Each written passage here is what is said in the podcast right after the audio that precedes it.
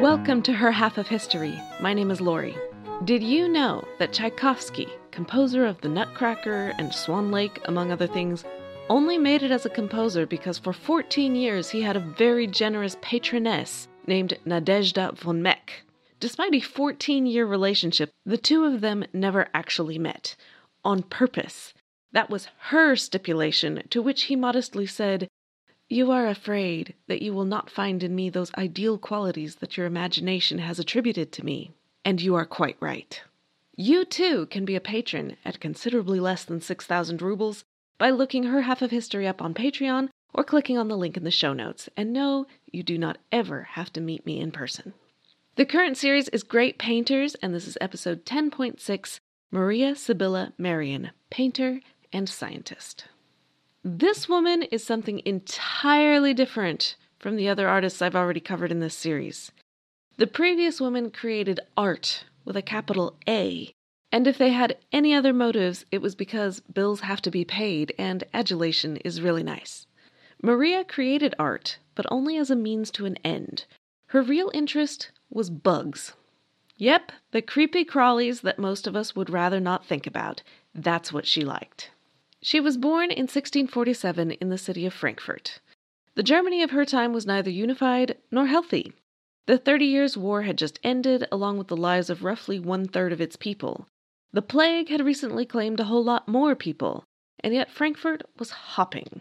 Many major land routes crossed there, and their relative religious freedom brought in a vibrant community of refugees fleeing other, less enlightened places. The Merian family were Calvinists and successful printers.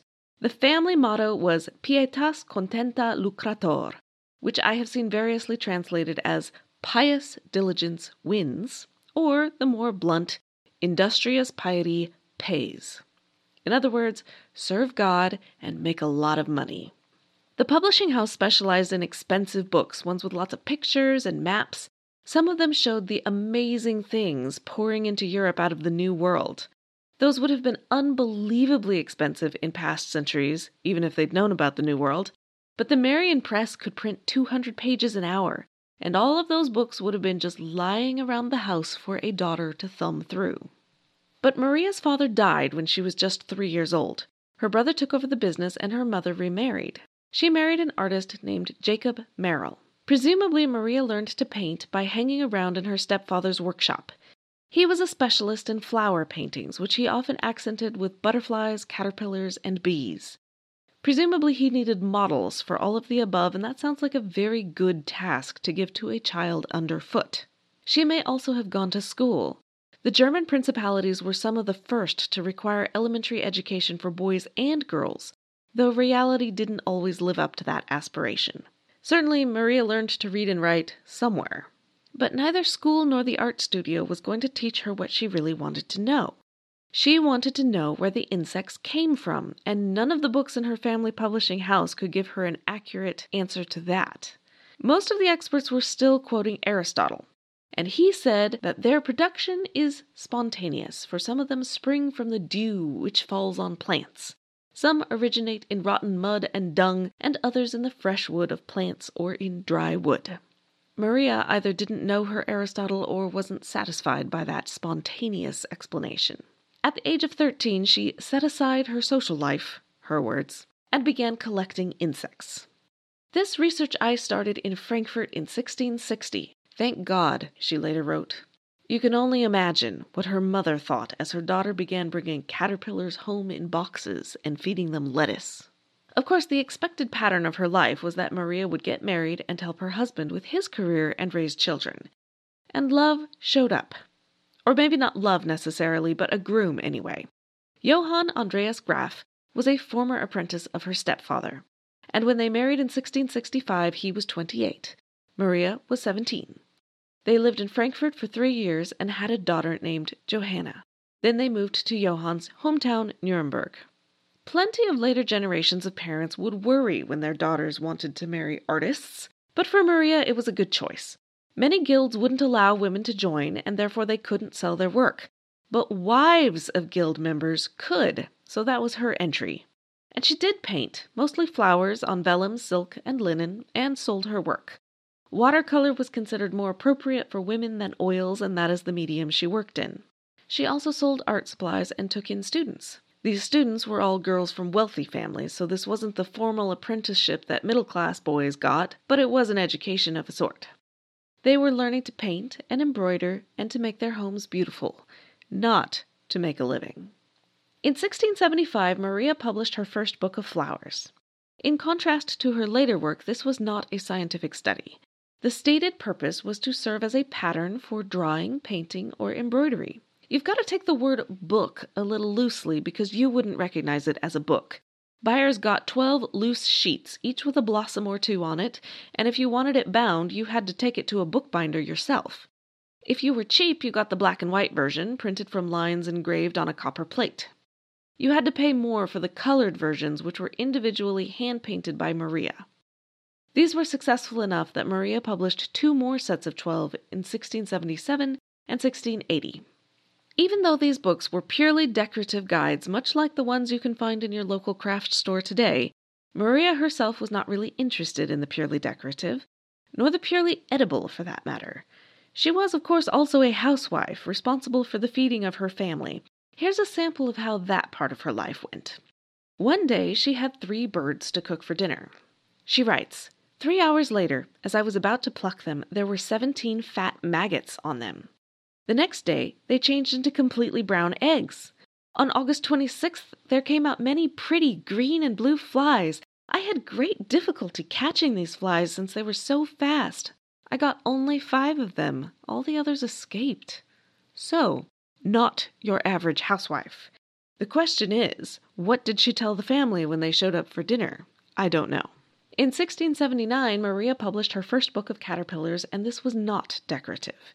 She carefully depicted the entire life cycle food, habitats, and parasites, all with descriptions and beautifully detailed paintings. This made her one of the world's first entomologists and ecologists.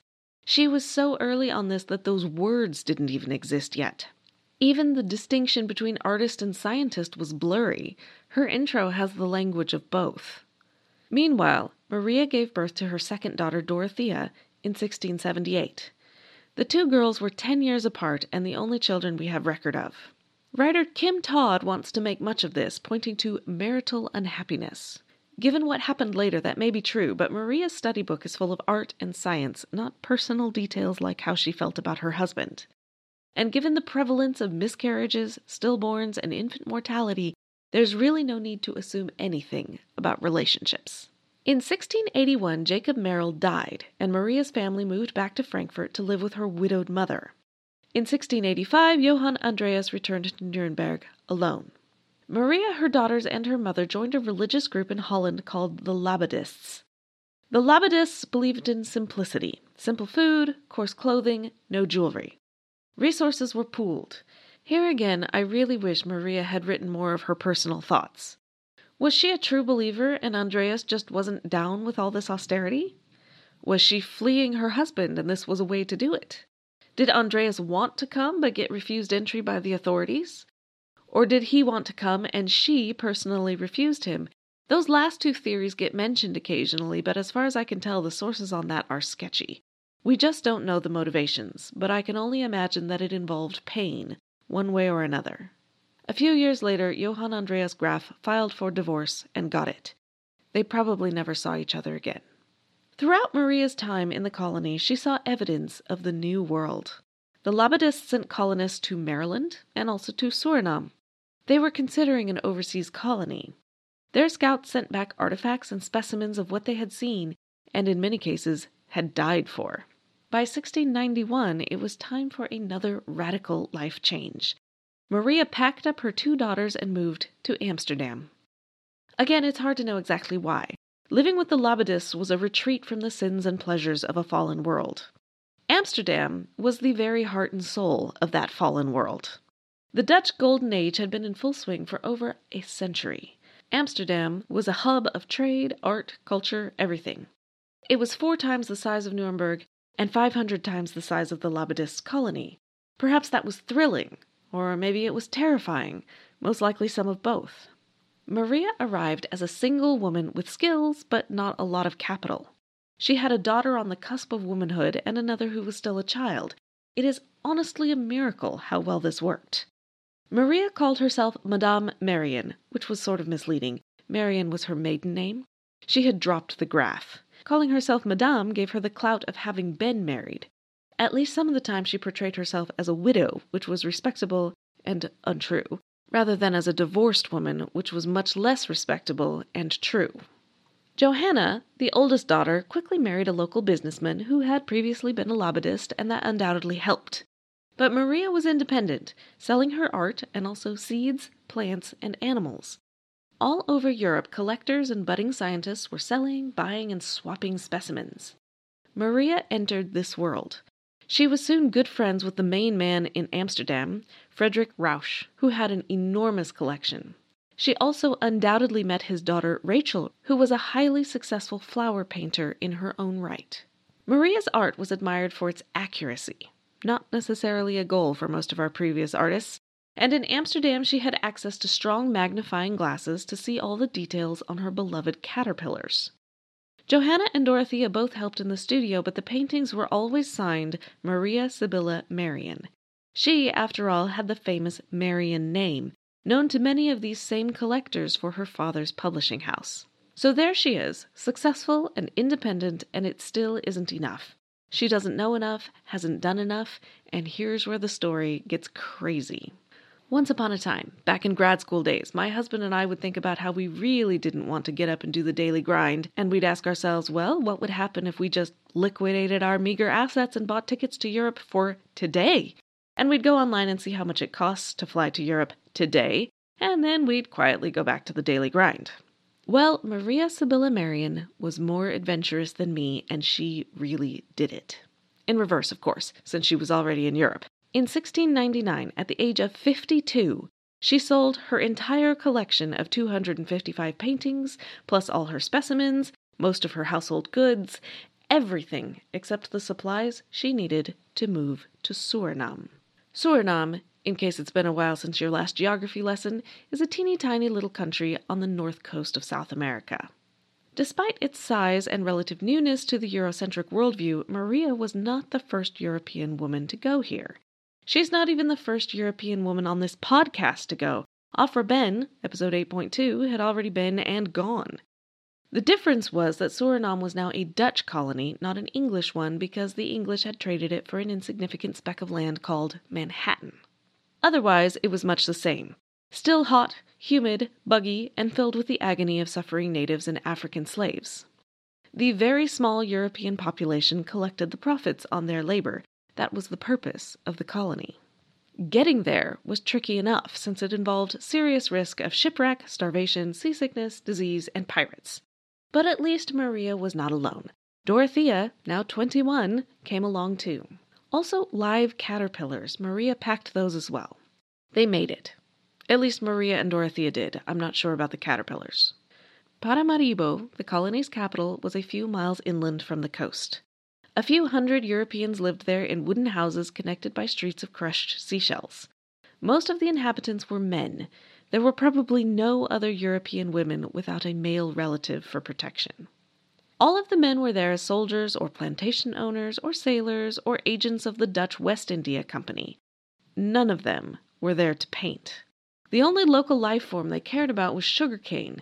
Certainly none of them cared about caterpillars. Maria wrote that the people there have no desire to investigate such things. Indeed, they mocked me for seeking something other than sugar in that country. Undaunted, Maria set to work. It wasn't hard to find the creepy crawlies. They invaded her house. Also, it was a shock to find that they were not so defenseless as the ones at home. Some of them made her hands swell up. Together, mother and daughter ventured into the rainforest, despite their utterly unsuitable clothing, and questioned the Indians on what they found. They also ventured onto the plantations. Like pretty much everyone else of the period, it never occurred to Maria to call for abolition, but that does not mean she approved of what she saw. In her descriptions of the peacock flower, she added this comment the seeds of this plant are used by women who have labor pains in order to hasten the birth. The Indians, who are not well treated by the Dutch, use the seeds so that they will not produce children, so that their children will not become slaves like they are. The black slaves from Guinea and Angola have demanded to be treated well, otherwise, they refuse to have children. In fact, they commit suicide because they are treated so badly. They believe that they will be born again, free and living on their own land. They told me this themselves. Maria employed men and women of both races during her time in Suriname. The Africans she referred to as slaves, but whether she bought them outright or hired their services from their owners, I do not know. She could not have learned as much as she did without help from both Africans and Indians, but I do not have names or details about any of these people. She wrote that slaves should be treated kindly. We can only hope that she followed her own advice. With their help, she grew, raised, and documented an incredible array of wildlife, and yet it was hardly a dent in what she wanted. The jungle was dense and vast, and she often could not keep her specimens alive long enough to see the full life cycle. The plan was to stay for five years, but the weather and the mosquitoes took their toll. It's unclear what sickness overtook her, but malaria is a good guess. Maybe yellow fever. She lived, but barely. After a mere two years, she called it quits. It was not as much as she had hoped, but she had sketches and notes and crates upon crates of preserved specimens, and it was time for another terrifying sea voyage. Back in Amsterdam, it was still a great deal of work to put together her book. With her notes and specimens before her, she drew and painted everything the way she wanted it, not decoratively, but scientifically, showing life stages, food supplies, and surrounding habitat. Johanna and Dorothea helped. Though beauty was not the point, they are exquisitely beautiful. To pay for the engraving and printing, Maria used a common method at the time. She convinced subscribers to pay up front. The book would be delivered later. In 1705, it was done, Insects of Suriname in Dutch or Latin, with 60 illustrations, most of them life size because the pages were 14 inches wide and 21 inches tall. There is no earlier book to compare with this one. It was something new. Maria was already somewhat famous, and now she was more so. Scholars across Europe knew of and praised her work. One of them asked her to illustrate his book of curiosities, which she did. Hordes of people trooped through her home to see her and her collection. She still found time to revise two volumes of her caterpillar book and to plan still more volumes. But age and possibly malaria was catching up to her. On May 28, 1711, Maria drew the last entry in her study book. She lived for six more years, but she was increasingly ill and frail and unable to paint. Dorothea finished the caterpillar volume and published it, but not before her mother died at age 69. During her life, Maria Sibylla Merian achieved fame, and if not fortune exactly, then at least a living, which was no mean feat for a woman working in art and science. But the story of her work after her death has almost as many unexpected twists as her life. The very month that she died, Peter the Great, Tsar of Russia, was in Amsterdam.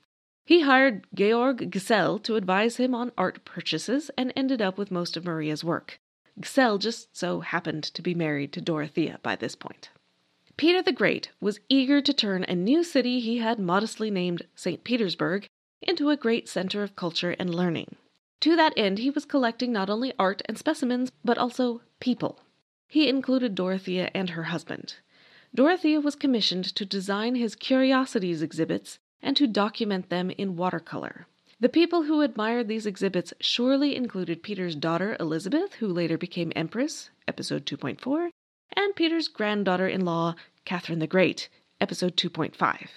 Meanwhile, Maria's published works were still circulating and enjoying high accolades. In 1735, Carl Linnaeus invented the system of scientific naming that we still use today. You know, the one you learned in biology class with kingdom, phylum, class, order, family, genus, species. Linnaeus didn't have direct observations of every species to work from, so he relied on the published work of scientists he respected, including Maria's. He cites her 37 times. Unfortunately, the very fact that her work was valued led to problems. There were reprints and reprints of reprints. Publishers added their own material, or garbled her comments, or worked from black and white copies and hired artists to add colors which they chose from their own imaginations. By the 19th century, scientists took themselves very seriously, and artists were something else. In 1834, one of these scientists published a scathing critique of Maria Sibylla Merian. Worthless, vile, and befuddled were among the adjectives used. Examination reveals that the critic was using one of the garbled editions of Maria's work, so that explains some of it.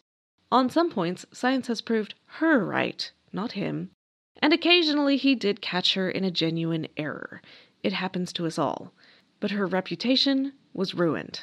One painting was repeatedly pointed out as absurd. It's her spider page, among other things, it shows a spider eating a hummingbird, which was obviously fanciful, the stuff of nightmares, clearly drawn by a woman who, as we all know, are given to gullibility and hysterics.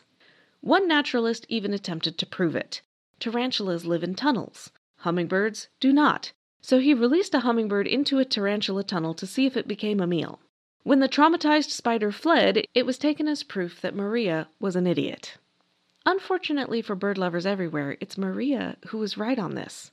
The Goliath bird eating tarantula is one foot wide, lives in northern South America, and eats frogs, rodents, and occasionally birds. It's true that they don't often eat birds, but occasionally they do. You're welcome for the nightmares.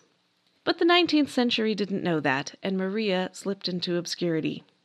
In 1994, the Library of the Academy of Sciences in the Soviet Union published 50 of Maria's watercolors from collections that had been there since Peter the Great. And by looking at her actual work rather than reprints, Maria's reputation was revived.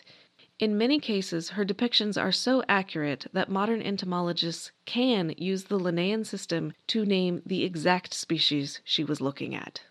In terms of science, Maria's greatest contribution was a sense of ecology the idea that it mattered not just what an animal was now, but also where it came from, where it was going, and what lived around it. In terms of art, she was finding beauty in places that artists hadn't looked for it before. And for those of us who are neither scientists nor artists, there is still that indomitable spirit of adventure. I hope you are inspired. My major source for today was Sarah B. Pomeroy's Maria Sibylla Merian, artist, scientist, adventurer. You can find a transcript, pictures, and other sources at herhalfofhistory.com. Pictures are also forthcoming on social media at her underscore half on Twitter, her half of history on Patreon, Facebook, and Instagram. Next week, it's France and the Revolution with Elizabeth Vigée Lebrun. Thanks!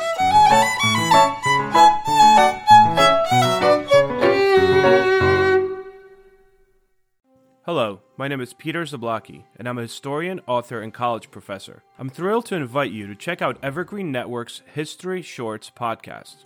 Every Tuesday and Thursday, join me on a journey through time, exploring the little known and hidden gems of history. In each bite sized episode, I'll dive into my original research to bring you intriguing historical curiosities you've probably never heard of, uncovering the fascinating stories that have shaped our world from forgotten figures to overlooked events. And the best part? I've condensed all this historical goodness into manageable chunks, perfect for your on the go lifestyle. Whether you're commuting to work or squeezing in a quick break, History Shorts fits into the little time you probably think you don't have. Subscribe now and never miss an episode of the History Shorts podcast, available wherever you get your podcasts. I'm Ken Harbaugh, host of the new Medal of Honor podcast from Evergreen Podcasts, brought to you in partnership with the National Medal of Honor Museum. In each three minute episode, we'll learn about a different service member who distinguished him or herself through an act of valor. We'll include stories from the Civil War to Iraq and Afghanistan, and from all branches of the military. We'll talk about service members who were overlooked for the medal at first due to their race or religion, and about those who were celebrated at the time. We'll hear stories of soldiers like Audie Murphy, future Hollywood star who mounted a burning tank to hold off German infantry in World War II. And people like Dr. Mary Edwards Walker, a Civil War Army doctor and the only woman to receive the Medal of Honor so far. Learn about these heroes and more wherever you get your podcasts.